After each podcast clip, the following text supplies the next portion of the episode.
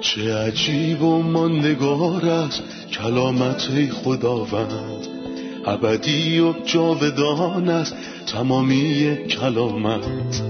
همچون نهری خروشانم بر قلب تشنه کلام تو برترین است تسلی قلب من. نوری بر پاهای من چراغ راه های من. کلام تو شفا بخشد درد و رنج و زخم من. نپویی این کلام ساکن شد در قلب من. تغییرم به آزادم ساد شبان نیکوی من. چه عجیب و ما نگار است کلامت خدا رد ابدی و جاودان است تمامی کلامت. درود به شما شنوندگان و همراهان عزیز در سرتاسر سر جهان. یه قسمت دیگه از سری برنامه های تعلیمی تمام کتاب و تقدیم حضورتون می‌کنیم.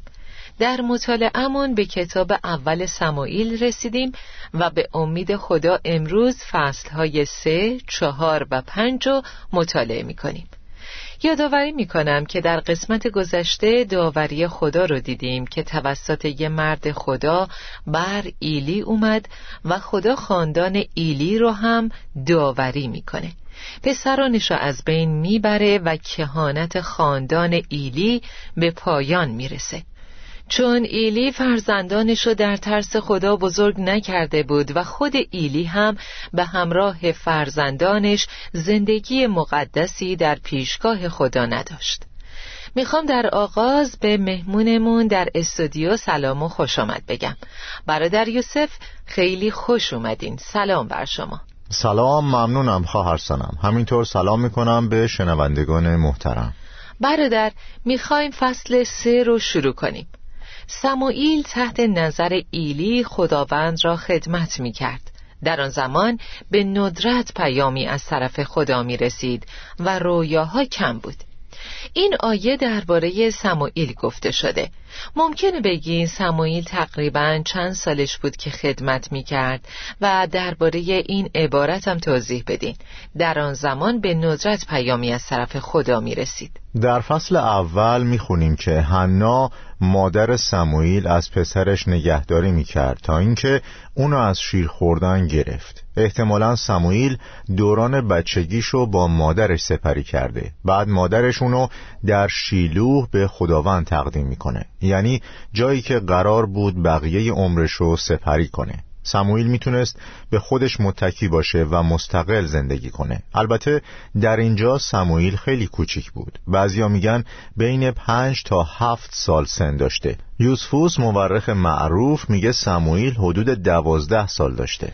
کلام خدا میگه در آن زمان به ندرت پیامی از طرف خدا می‌رسید. بله گوی خداوند کسی رو پیدا نمی‌کرده که باهاش صحبت کنه. بنابراین مکاشفات و رویاها هم متوقف شدن. خدا حرفای زیادی داره اما ظاهرا کسی رو پیدا نمی‌کنه که گوش بده و به دنبال انجام اراده خدا باشه.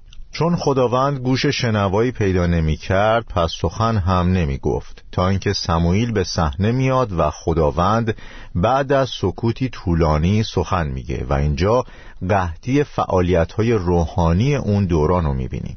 نکته غمانگیز اینه که کسی گرسنگی و قهدی روحانی رو احساس نمی‌کرد. کلام خدا نادر بود و اونا هیچ مکاشفه دریافت نمی‌کردن چون خدا کسی رو پیدا نمی‌کرد و گوش شنوایی برای شنیدن رویا نبود کتاب مقدس در این فصل درباره سموئیل میگه یک شب ایلی که چشمانش تار شده بود و چیزی را به خوبی نمی‌توانست ببیند در بستر خود دراز کشیده بود. چراغ معبد خداوند هنوز روشن بود. سموئیل هم در معبد خداوند نزدیک صندوق پیمان خدا به خواب رفته بود. قبل از خوندن آیات بعدی که مربوط به دعوت خداوند از سموئیل لطفا این قسمت رو توضیح بدین که میگه چراغ معبد خداوند هنوز روشن بود. اول اجازه بدین به شنوندای عزیز یادآوری کنیم که چراغ خداوند چی بود.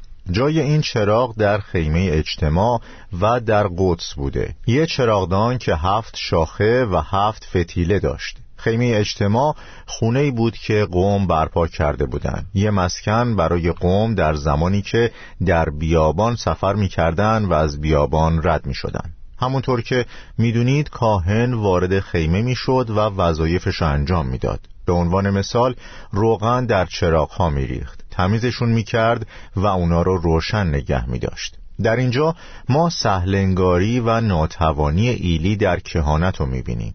اون بی توجه شده بود و دیگه وظیفش انجام نمی‌داد. دیگه به امور خدا اهمیت نمی‌داد. چراغ معبد داشت خاموش می‌شد ولی خداوند اجازه چنین اتفاقی رو نمیده. معنی روحانیش اینه که خداوند درباره مؤمنین در عهد جدید گفت شما نور جهان هستید. پس حضور ایمانداران بر روی زمین شهادتی بر حضور و کار مسیح در زندگیشونه. خداوند هرگز اجازه نمیده این شهادت خاموش بشه. پس میگه شما شاهدان من هستید. و اگه این شهادت رو به خاموشی بره خداوند بیدرنگ مداخله می‌کنه. برگردیم به عهد عتیق و جایی که قوم در شهادت کوتاهی کردند. ایلی که نماینده کهانت بود در این شهادت کوتاهی کرد. ولی خداوند می‌تونه برای خودش چراغ تازه مهیا کنه تا به همه نور برسونه. از آیه سه می‌خونم که میگه چراغ معبد خداوند هنوز روشن بود. سموئیل هم در معبد خداوند نزدیک صندوق پیمان خدا به خواب رفته بود. در همین وقت صدای خداوند آمد و فرمود سموئیل سموئیل. او جواب داد بله آقای من. بعد از جای خود برخاست و پیش ایلی رفت و گفت ای آقا تو صدایم کردی؟ چه میفرمایی؟ ایلی گفت من تو رو صدا نکردم. برو بخواب. پس سموئیل به رخت خواب خود برگشت. خداوند باز صدا کرد سموئیل. سموئیل نمی‌دانست که او خداوند است زیرا خداوند تا به حال با او صحبت نکرده بود. پس از جای خود برخاست و دوباره پیش ایلی رفت و پرسید بله چه می‌خواهی؟ ایلی گفت فرزندم من تو را صدا نکردم برو بخواب. سموئیل هنوز خداوند را نمی شناخت زیرا تا به حال پیامی از طرف خدا به او نرسیده بود. خداوند برای بار سوم سموئیل را صدا کرد. او باز برخاست و پیش ایلی رفت و گفت مرا صدا کردی؟ من اینجا هستم. آن وقت ایلی دانست که خداوند سموئیل را صدا می کند. بنابراین به سموئیل گفت برو بخواب. اگر با صدایی بشنوی جواب بده و بگو بفرما خداوندا بندت میشنود پس سموئیل رفت و در جای خود دراز کشید. بردر یوسف در آیه سه میگه سموئیل هم در معبد خداوند نزدیک صندوق پیمان خدا به خواب رفته بود. کلام خدا به ما میگه که معبد در زمان سلیمان ساخته شد که سالها بعد از سموئیل بوده. پس چرا در اینجا میگه معبد به جای اینکه بگه خیمه اجتماع؟ چون منظور مکانیه که خداوند در اون ساکنه. اگه این موضوع رو دنبال کنیم می‌بینیم که اولین بار درباره خانه خدا در پیدایش فصل 28 می‌خونیم زمانی که یعقوب رویای نردبانی رو می‌بینه که فرشتگان روی اون نزول و صعود می‌کنن و خداوند در بالا ایستاده. یعقوب میگه اینجا باید خانه خدا باشد. اینجا دروازه آسمان است. یعقوب چی دید؟ رویایی دید که هنوز محقق نشده بود و هیچ خانه یا معبدی برای خدا بر روی زمین ساخته نشده بود. در کتاب خروج درباره خونه می‌خونیم که درست بعد از کفاره ساخته شد و دستوراتی که خداوند داده بود بر پایه چیزهایی بود که در کوه به موسی نشون داده بود و خیمه اجتماع برپا و خداوند در اون ساکن شد. این یه معبد بود یه خیمه شهادت که قوم و در بیابان همراهی می کرد و جلال خدا در خیمه و در بین قومش ساکن شده بود. معبد واقعی رو هنوز نساخته بودن ولی وقتی قوم در چادر زندگی می‌کردن خداوند هم در چادر ساکن شد و وقتی قوم وارد سرزمین موعود شدن و مستقر شدن امکان ساخت خونه برای خداوند فراهم شد و در اصل سلیمان این کارو کرد و جلال خداوند معبد و پر کرد و خداوند در اون مکان ساکن شد. هرچند خداوند در خانه ساخته شده توسط انسان ساکن نمیشه. در عهد جدید کلیسا مسکن خداست. کلیسا خونه خداست و ما معبد خداییم. ابرانیان سه شش و همینطور افسوسیان دو به ما میگن که خدا به وسیله روح خود در آن زندگی می کند پس این یه اشتباه و غلط املایی نیست بلکه نویسنده قصد داشته که بگه خیمه معبد خداست چون واژه معبد به خانه خدا اشاره داره. درسته جایی که خدا ساکنه هر جا که باشه. بسیار خوب. در دعوت خداوند از سموئیل چی می‌بینیم؟ می‌بینیم که خدا سموئیل رو انتخاب می‌کنه. آیه یک میگه سموئیل خداوند را خدمت می‌کرد و آیه چهار میگه صدای خداوند آمد و فرمود سموئیل. اون آماده جواب به دعوت خداوند بود. قبلا دیدیم که به خاطر ایلی چراغ معبد رو به خاموشی بود و خدا می‌خواست برای خودش شاهدی آماده کنه. خداوند چهار مرتبه سموئیل رو صدا زد و ما از این حقیقت درس های زیادی یاد می‌گیریم. اولین درس اینه که هرچند سموئیل یک کودک بود ولی خداوند مشکلی نداشت که از یک کودک استفاده کنه. خداوند با تربیت سموئیل مشکلی نداشت و ناراحت نمی‌شد از اینکه بخواد یه بار دو بار یا حتی چهار بار صداش بزنه. دومین درس اشتیاق سموئیل به اطاعت و شنیدن صدای خداست. درسی که می‌تونیم به شنوندگان عزیز بدیم اینه که خدا با انسان صحبت می‌کنه. ایوب سی و سه میگه خدا به راه های مختلف با انسان صحبت می کند اما کسی به کلام او توجه نمی نماید و این صدای خدا برای تمام کسانیه که صدای ما رو میشنوند. خدا بارها و بارها با شما صحبت کرده و هنوزم صبر می‌کنه. اینطور نیست که فقط یه بار بگه و ساکت بشه بلکه یه بار دو بار یا حتی سه بار صحبت می‌کنه و منتظر انسان میمونه تا گوش بده و واکنش نشون بده. درست مثل سموئیل. بسیار خوب. بردر یوسف فصل چهار در بردارنده اتفاقهای تلخیه. جنگی شروع شده بود و قوم با فلسطینی ها درگیر شده بودند و شکست خوردن. وقتی قوم شکست خوردن دوباره سراغ صندوق پیمان رفتن و فکر می‌کردن اگه صندوق پیمان باهاشون باشه بهشون قدرت فوقلادهی میده که بر فلسطینی ها پیروز بشن. ولی دوباره شکست خوردن و صندوق پیمان را از دست دادن. و پسران ایلی یعنی حفنی و فینهاس میمیرن. از این شکست بگین. چرا این اتفاق افتاد؟ همینطور درباره خطر ورود صندوق پیمان به جنگی که مورد پشتیبانی خداوند نیست برامون توضیح بدین. اونا از خداوند نپرسیدن که به جنگ با فلسطینیا برن یا نه و خدا نمی‌خواست اونا به این جنگ برن. اما قوم عادت نداشتن دعا کنن و اراده خدا رو بطلبن. هر کس هر کاری که دلش می‌خواست می‌کرد. اونا به جنگ رفتن و البته شکست سختی خوردن. دلیلش هم گناهانشون بود. خدا باهاشون نبود و ازشون حمایت نمی‌کرد و ازشون راضی نبود. روزهای یوشع و پیروزیهای بزرگ کجا رفتن؟ حتی زمان داوران وقتی خداوند از داوری استفاده می کرد که یه انسان معمولی بود و توانایی خاصی نداشت ولی دست خداوند باهاش بود و قوم خدا رو پیروز می کرد همه رهبرای قوم شریر بودن و خداوند باید بهشون درس می‌داد که اونا رو حمایت نمی‌کنه و ازشون راضی نیست و باهاشون نمیمونه. برای همین شکست خوردن. یعنی می‌خواین بگین شریر یکی از دلایل شکست در زندگی ایماندارانه؟ صد درصد. شرارت در زندگی ایمانداران باعث شکست اونا میشه. قوم سوالی پرسیدن ولی منتظر جواب نموندن. چرا خداوند اجازه داد تا ما از دست فلسطینیان شکست بخوریم؟ اگه صادق و امین بودن خداوند بهشون می‌گفت که چرا قوم شکست خوردن. ولی اونا فقط پرسیدن و خودشونم جواب دادن. بیایید صندوق پیمان خداوند را از شیلوه بیاوریم. صندوق نمادی از حضور خداست.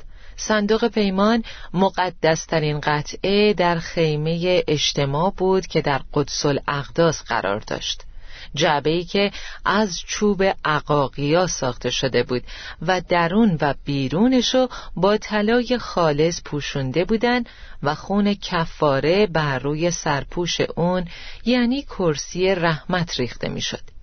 کرسی رحمت یا تخت رحمت هم از طلای خالص ساخته شده بود و دو فرشته روبروی هم در دو طرف تخت رحمت طراحی شده بودند و خدا در اونجا ساکن بود. تخت خداوند در اونجا و بین اون دو فرشته قرار داشت. پس قوم خواستن صندوق پیمان یا حضور خدا رو بیارن که پیروزی به اردوگاه اونا بیاد. در اصل به حضور خدا احترام نذاشتن چون اگه این کارو کرده بودن باید به خدا احترام میذاشتن و ازش اطاعت می‌کردن و میترسیدن. ولی کاری که کردن این بود که تنها یه صندوق برداشتن و آوردن. انگار اون صندوق بود که بهشون پیروزی می‌داد. به خیالشون خداوند اجازه نمیده صندوق از دست بره و نمی‌ذاره که به دست فلسطینیا بیفته. تا زمانی که صندوق با ما باشه خداوند هم باید ما رو بر اون فلسطینی های کافر پیروز کنه. خداوند چنین شرارتی رو تحمل نمی‌کنه. این نوعی بت پرستی بود و این بت پرستی امروز هم در بین مسیحیا به شیوه های گوناگونی دیده میشه. مثل اعتقاد به احساسات و امور جسمانی. مثل نمادهای مذهبی. بله نمادهای مذهبی هرچی که باشن. بعضیا تصور می‌کنن که اگه کتاب مقدس رو زیر بالش بذارن برکت میاره و ارواح افکار یا رویاهای شریرانه رو دفع می‌کنه. و از این جور چیزا. هرگز نباید در تعامل ما با خدای قدوس همچین چیزای جسمانی باشه. هیچ تصویر، تندیس یا هر چیز دیگه نمی‌تونه برکت بیاره. اون چه برکت میاره این احساسه که خود خدا با منه و این نیازمند خدا ترسی و اطاعت همیشگی در زندگی منه. امراهان عزیز تنها چیزی که می‌تونه به نفع ما باشه اینه که کتاب مقدس در قلب ما باشه. کلام تو را در دل نگاه میدارم تا مرتکب گناه نشوم. خب عزیزان استراحت کوتاهی می‌کنیم و خیلی زود با ادامه درس برمیگردیم.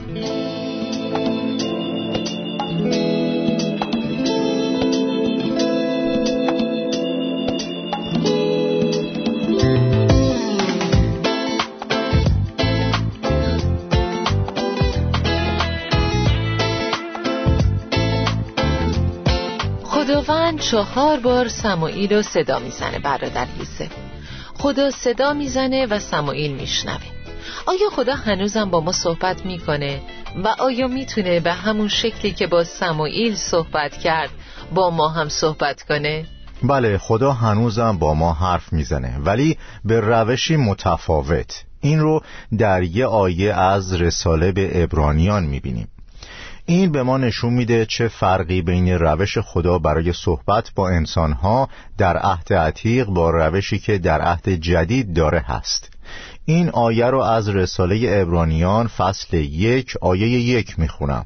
خدا در زمان قدیم در اوقات بسیار و به راه های مختلف به وسیله انبیا با نیاکان ما تکلم فرمود. ولی در این روزهای آخر به وسیله پسر خود با ما سخن گفته است. پس خدا هرچی می‌خواسته در عهد جدید بگه در مسیح گفته. در عهد عتیق ابزارها محدود و ضعیف بودند و نمی‌تونستند تمام پیام و صدای خدا برای انسان باشند. ولی وقتی مسیح کامل اومد قدرت داشت که همه چیزو به ما بگه. کتاب مقدس برای ما نوشته شده و صدا و کلام خدا برای همه انسان هاست.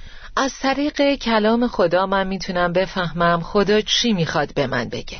دوم من که ایمان دارم می‌دونم از طریق روح القدس که در من ساکنه می‌تونم صدای خدا رو درک کنم. مسیح درباره روح القدس گفت او مرا جلال خواهد داد زیرا حقایقی را که از من دریافت کرده به شما اعلام خواهد نمود. خدا به من میگه و با من حرف می‌زنه. سوم از طریق مشارکت من با خداوند. وقتی به کلام خدا نزدیک باشم و سرسپرده هدایت روح القدس باشم که منو در مشارکت با خدا نگه میداره اون وقت می‌تونم به سادگی صدای خدا رو تشخیص بدم. چیزایی رو که عرض می کنم در نظر داشته باشید که ما نباید محدودیت قائل بشیم. چون خدا بزرگتر از هر محدودیتیه. آیا خدا می‌تونه به هر روش متفاوتی بجز اونایی که اشاره کردیم صحبت کنه؟ بله امکانش هست. مشکلی نداره. بر پایه درجه فهم و درک و بر پایه اندازه دانش انسانی خدا هیچ مشکلی با هیچ روش ارتباطی نداره. گاهی معجزه آسا و با روشی که انسان بهتر درک می‌کنه باهاش تعامل می‌کنه. بسیار خوب. ولی من نمی‌تونم به مورد خاصی اشاره کنم و از خدا بخوام که فقط با فلان روش با من صحبت و تعامل کنه. نمی‌تونم برای روش های خدا و حاکمیت خدا محدودیت قائل بشم. و همینطور ما دوسته زیادی در کشورهای مختلف داریم که کتاب مقدس رو هنوز دریافت نکردن. هیچ مشارکت مسیحی و مربی روحانی هم ندارن. اما خدا می‌تونه کنارشون باشه و خداوند به روش های عالی خودش می‌تونه راهی عالی و معجز آسا و مشخص برای رسیدن به اونا به کار ببره. بردر یوسف وقتی قوم صندوق پیمان رو به میدان جنگ بردن و شکست خوردن متاسفانه صندوق به قنیمت گرفته شد و دو پسر ایلی یعنی حفنی و فینهاس مردن. و در آیه 17 می‌خونیم قاصد جواب داد لشکریان اسرائیل از دست فلسطینیان شکست خوردند و فرار کردند. مردم زیادی کشته شدند و در بین کشته شدگان دو پسرت حفنی و فینهاس هم بودند. علاوه بر آن صندوق پیمان خدا هم به دست دشمن افتاد. همین که ایلی از صندوق پیمان خداوند با خبر شد از صندلی خود به پشت افتاد و گردنش شکست و جان داد چون که بسیار پیر و سنگین بود. ایلی مدت چهل سال قوم اسرائیل را رهبری کرد. صندوق پیمان به دست دشمن افتاد ولی وقتی به ایلی درباره به قنیمت گرفته شدن صندوق پیمان خدا گفتن میافته و گردنش میشکنه. به نظر می‌رسه تأثیر این رویداد بر ایلی خیلی بزرگتر از مرگ پسراش بود. درباره این حادثه زندگی ایلی برامون بگین. در حقیقت به رغم اشتباهات و سهلنگاری ایلی این مایه افتخار ایلی بود که اون به شیوه خودش امور الهی رو محترم شمرد. منظورم اینه که به خوبی به گناهان پسراش رسیدگی نکرد. پسراشو بیشتر از خداوند تکریم کرد. ولی اینجا روح القدس جنبه های مثبتی رو هم از زندگی ایلی به ما نشون میده. به هر حال آدم خدا ترسی بود. این حتی واضح تر میشه وقتی پیام داوری رو در فصل سه میشنوه و میگه او خداوند است. پس بگذار هرچه اراده او می‌باشد انجام دهد. پیام داوری که ایلی شنید وحشتناک بود اما با فروتنی سر خم کرد و تو دلش اعتراضی نکرد. به هر حال هنوز خدا ترسی در اون بود. قاصدی خبر آورد که اول قوم شکست خوردند و کشته شدند این مهمترین چیز بود. دوم دو پسرت حفنی و فینهاس کشته شدند سوم صندوق پیمان به دست دشمن افتاد. ایلی خبر اول و دوم شنید ولی نتونست خبر سوم رو تحمل کنه که صندوق رو از دست دادن. چون صندوق پیمان همه چیز اونها بود. اگه ادامه فصل رو بخونیم می‌بینیم زن فینه هاست که زن بسیار خدا ترسی بود و متاسفانه با شوهر شریری زندگی می‌کرد خبر رو به ترتیب متفاوتی دریافت کرد. اول اخبار از دست دادن صندوق پیمان و بعد مرگ شوهرش و بعد پدر شوهرش رو شنید. اون وقت زمان وضع حملش نزدیک بود. وقتی شنید صندوق پیمان به غنیمت گرفته شده وضع حمل کرد. چون درد بهش فشار خیلی زیادی آورد. اطرافیانش اینو دیدن و بهش گفتن قصه نخور زیرا صاحب پسری شده ای و پسر داشتن چیز بزرگی در قوم اسرائیل بود. ولی صندوق پیمان همه چیز اسرائیل بود. برای همینه که وقتی صندوق پیمان به دست دشمن افتاد اون زن طفل را ایخابود نامید. یعنی جلال خدا اسرائیل را ترک کرد. وقتی صندوق پیمان به دست دشمن افتاد و فلسطینیان اونو به قنیمت گرفتن اونو در خونه داجون در اشدود گذاشتن. ولی بعدها دیدن که داجون سرنگون شده. سرش و دستاش جدا شدن. لطفا درباره رویارویی بین این بت و صندوق پیمانی که نشون دهنده حضور خدا بود برامون بگین. خداوند می‌خواست به این قوم بت پرست اثبات کنه که تنها او خداست. چه عجیب محبت خداوند. خدا روشهایی رو انتخاب می‌کنه که به قوم خودش مرتبط باشه. آیا این خدای شماها نیست؟ این خدای شما همین که صندوق پیمان که تمثیلی از حضور خداست به اون بت نزدیک میشه اون بت میفته و سر و دستاش میشکنن. انگار خدا می‌خواد بگه شما براش سر ساختین ولی عقل نداره و هیچی نمی‌فهمه. براش دست ساختین ولی هیچ کاری از دستش بر نمیاد. حتی نمی‌تونه از خودش دفاع کنه. چطور می‌تونه از شماها دفاع کنه؟ به قول اشعیا شما براش چشم ساختین ولی نمی‌تونه ببینه. براش گوش ساختین ولی نمی‌تونه بشنوه. براش زبان ساختین ولی نمی‌تونه حرف بزنه. نمی‌تونه ببینه درست مثل کسانی که ساختنش. و این باعث تأسفه. در آینده درباره ایلیا مطالعه می کنیم که به قومی که بتها و کاهنان بتها رو میپرستیدن میگه خب اونو صدا بزنین و اگه تونست بشنوه پس خداست. دقیقا. ولی خداوند بهشون اثبات کرد که اونا خدا نیستن بلکه ساخته یه دست بشرن. بسیار خوب. ممنونم برادر یوسف خدا بهتون برکت بده. خداوند به شما هم برکت بده. خب عزیزان همراه برنامه رو مرور می‌کنیم. معنی این عبارت چراغ معبد خداوند هنوز روشن بود اینه که چراغ خدا در خیمه اجتماع قرار داشت. روی یه چراغدان بود. هفت شاخه داشت که باید همیشه روشن می بود. توش فتیله و روغن بود و کاهن باید اونا رو همیشه روشن نگه می داشت. معنای روحانیش اینه که ما همیشه باید نور جهان باشیم. پس اگه ارتباط دائمی با خدا نداشته باشیم نور ما خاموش میشه. ولی خدا خودشو بدون شاهد نمی‌ذاره. همیشه به دنبال افراد جدیده. پس اگه ما در ارتباط با خدا نباشیم امتیاز شاهد خدا بودن و از دست میدیم. در کاری که قوم انجام دادن و صندوق پیمان خداوند رو به میدون جنگ بردن هشدارهایی دیده میشه. اینجا چیزی شبیه بودپرستی رو می‌بینیم. قوم در گناه زندگی می‌کردن و از فلسطینیان شکست خوردن و به جای اینکه خودشون رو تفتیش کنن و به دنبال علت شکست خودشون بگردن صندوق پیمان خدا رو برداشتن. انگار فکر می‌کردن می‌تونن خدا رو وادار کنن که بهشون پیروزی بده. ولی خدا از گناه حمایت نمی‌کنه.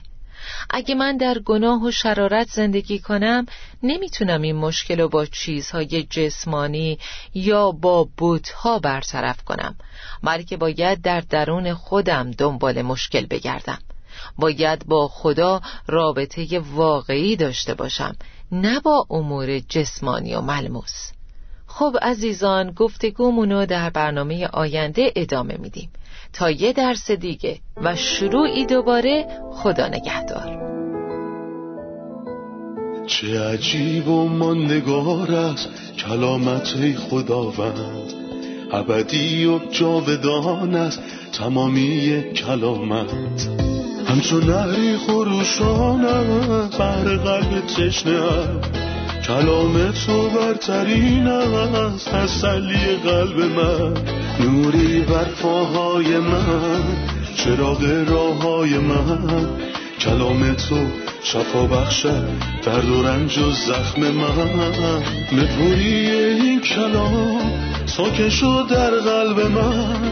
تغییرم به آزادم ساد شبان نیکوی من. چه عجیب و ماندگار است کلامت خدا رد ابدی و جاودان است تمامی کلامت.